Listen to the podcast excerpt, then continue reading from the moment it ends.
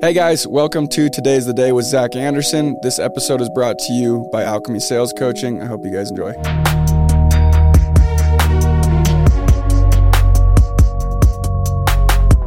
Sales for me. So I'm going to speak today for about five or six hundred sales, sales, uh, yep. uh, summer sales kids, right? Yep. Call them kids, man. I guess I'm getting old enough to call them kids, but the, it, to me, it's the number one skill to learn. Because someone's like, well, I don't want to do summer sales forever. That's fine. I, I want to be a doctor. I want to be an attorney. I want to be a chiropractor. I want to be a land developer. You know, I want to be a real estate agent. I want to be a mortgage broker. Yeah. Cool. The number one skill you should learn is freaking learn how to sell. Yeah. Learn how to communicate, learn inter- uh, interpersonal skills, learn how to ask questions, learn how to listen, learn how to engage with people, learn how to have empathetic listening. Like number one skill you, you should learn is learn how to sell. Yep. And regardless of what you want to go do. You say, I just want to be a stay-at-home mom, stay-at-home dad. Learn how to work with people. Everything's you know? a sale. Everything's so a sale. That was a huge, huge, huge skill set development yeah. for me. Like if I would have gone and gotten like a dollar per hour job at, at uh, you know, Subway. Yeah. That's, that's great. But I wouldn't have learned that, like that, like foundation, that, that foundational skill set yep. of like learning how to actually work with people, you know? Totally. So I did that. And how long uh, did you do that for? For the next basically four years. But what happened is I did it for about four years. I started my four or five years. I, did, I started my business at age twenty-five. And at first my business wasn't big enough. It wasn't strong enough or cash flowing enough to, to be able to walk away from my job. Yeah. Which is most, most people go and start businesses. That's exactly how they yeah, do it. I was, I was moonlighting the business. You know? Exactly. And so, but I got to a point where I, I finally left the, the sales job.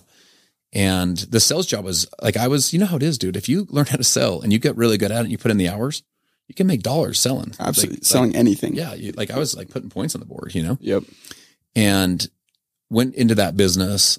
My thought was I'll take, you know, one or two steps back in my income now to like take two or three or five steps forward in the business. Yep. So I'm like, right as I transitioned from like part-time to full-time, I was grinding the biz- the, the company we were distributing their products for was nutritional products. The company itself went out of business. Mm. It was just like this really awkward time. So like I was below zero financially, back on credit cards, back on taxes. I'd kind of burned through the savings I'd built uh, in my yeah. sales career. I was just like, gosh, dang. And so uh, I ended up starting another business. I, I now had two little babies.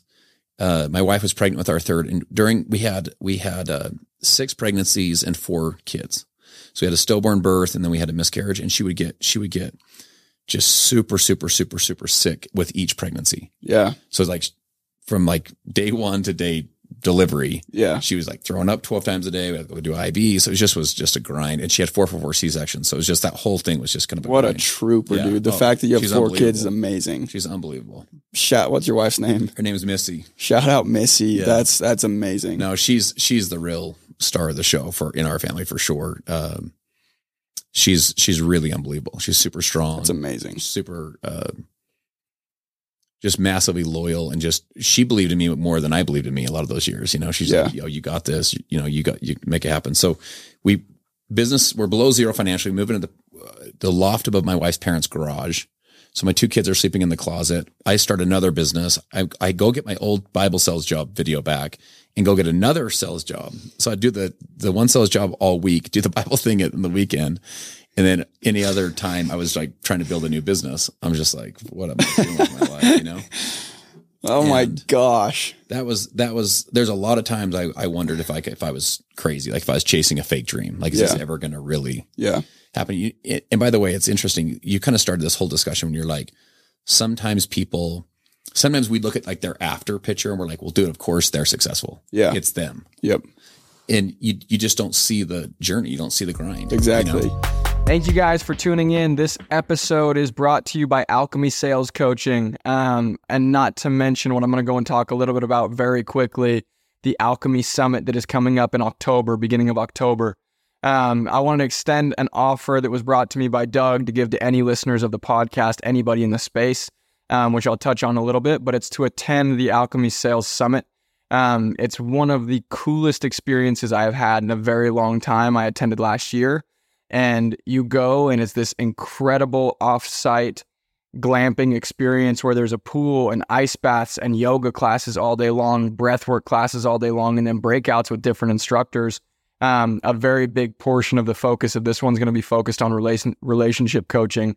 Um, so it's gonna it's gonna be a very, very good time. I'm going to be attending. A lot of a lot of the people you guys have seen on the podcast will be attending. Um, it's going to be an absolute blast. So for those of you guys that are that are looking to go and be with a group of very like-minded people for four days, be off the grid, digital detox, eating amazing food, having an incredible experience, and learning some really, really cool things to go and implement in your life. Uh, make sure you go and check the links that we're going to go and post for the Alchemy Sales Summit. Any of the Today's the Day listeners are going to go and get a seven hundred dollars pricing decrease. So you're going to go and get a discount as if you were an Alchemy member. So make sure you guys go and check it out. It's one of the coolest experiences. I absolutely love it. And if you're looking for a group of people to go and push you forward in whatever space you may be in, um, it's definitely something you're going to want to check out. So I couldn't, I couldn't recommend it more. Um, and as always, much love. Enjoy the episode. What was that first first interaction with T P at Voss? Oh, I'm I'm like I'm I'm wearing my company swag, mm-hmm. and of course he's wearing his company swag, and he's got a really sweet flat brim hat on, and uh, you know, and T P uh, trucker, and uh, he's over there. He he done some bench press, and I'm moving weights. He's like, "Hey, you you sold for that company?" I'm like, "Yeah," and he's like, "Oh, okay." He's like, "Yeah, I, I'm I'm I uh, I own Apex." I'm like, "Oh, Apex, nice." I'm like, "You guys had a good year?" He's like, "Yeah, we had a really good year." I'm like, "Yeah, we actually beat you if I'm if I'm right." Yeah. And Todd's there Todd, came that competitive Todd, side. Todd's competitive. He doesn't like. And anyway, he's like, "Oh, how did you do?" And I'm like, "I did okay." And he's like, "Well, how did you do?" And I'm like, "I sold three hundred thirty. He's like, "You did?"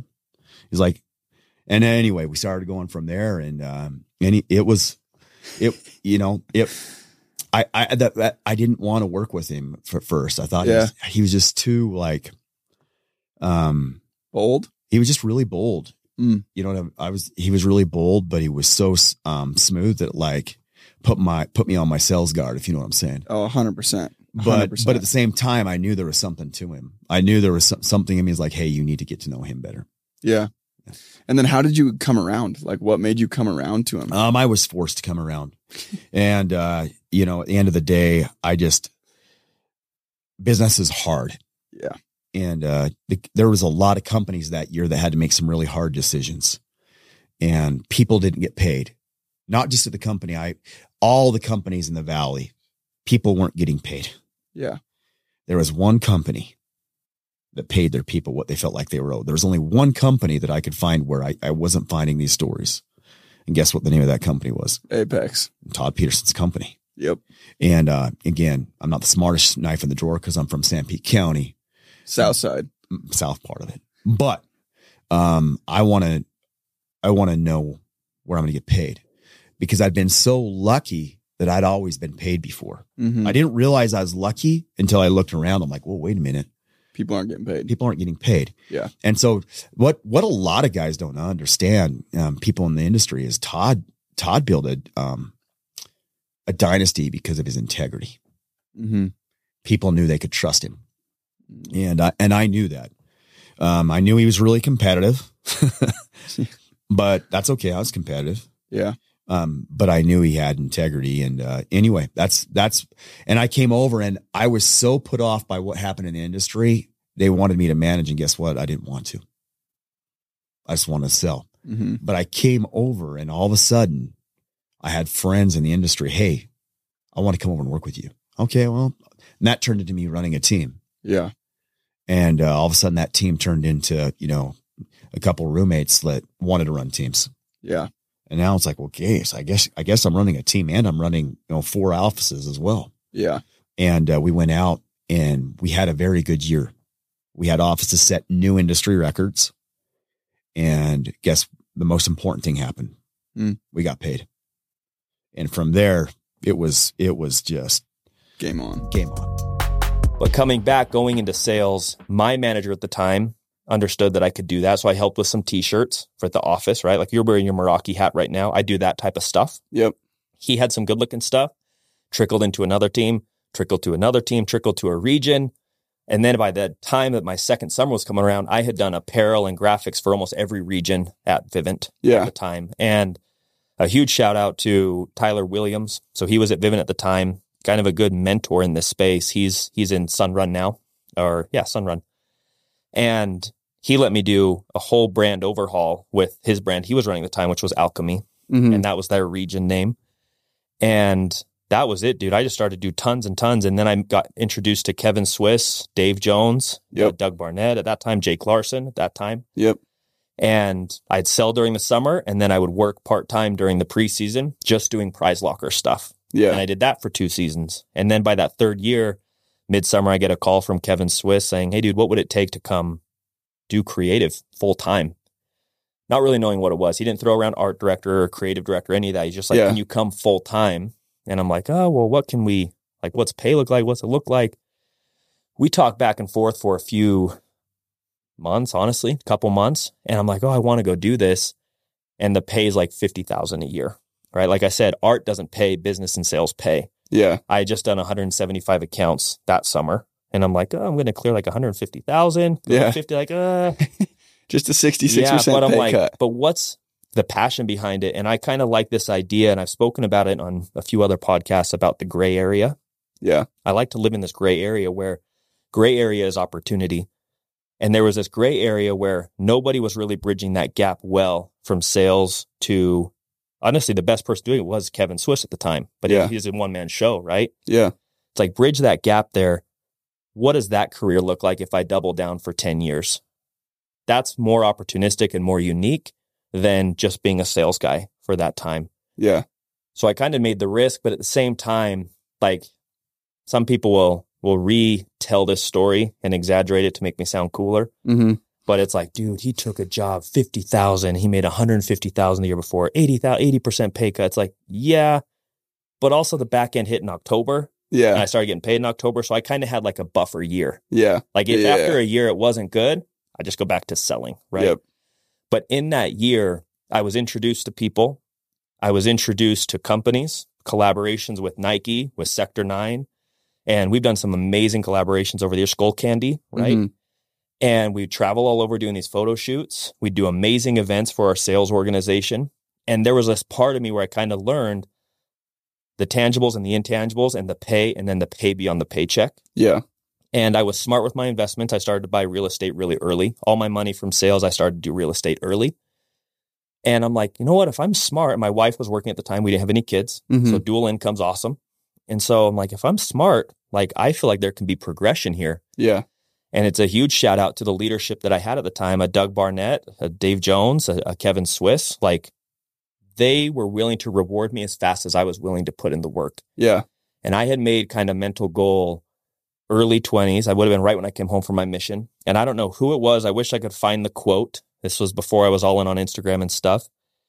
But there was this quote where it's like, do eighty hours of work a week for ten years and you have twenty years of experience when everyone else has ten. Yep. And I'm like, light bulb hit, right? I'm going to do that. I will do eighty hours a week for the next ten years. And by the time I'm thirty, I'll have the experience of a forty year old, mm-hmm. right?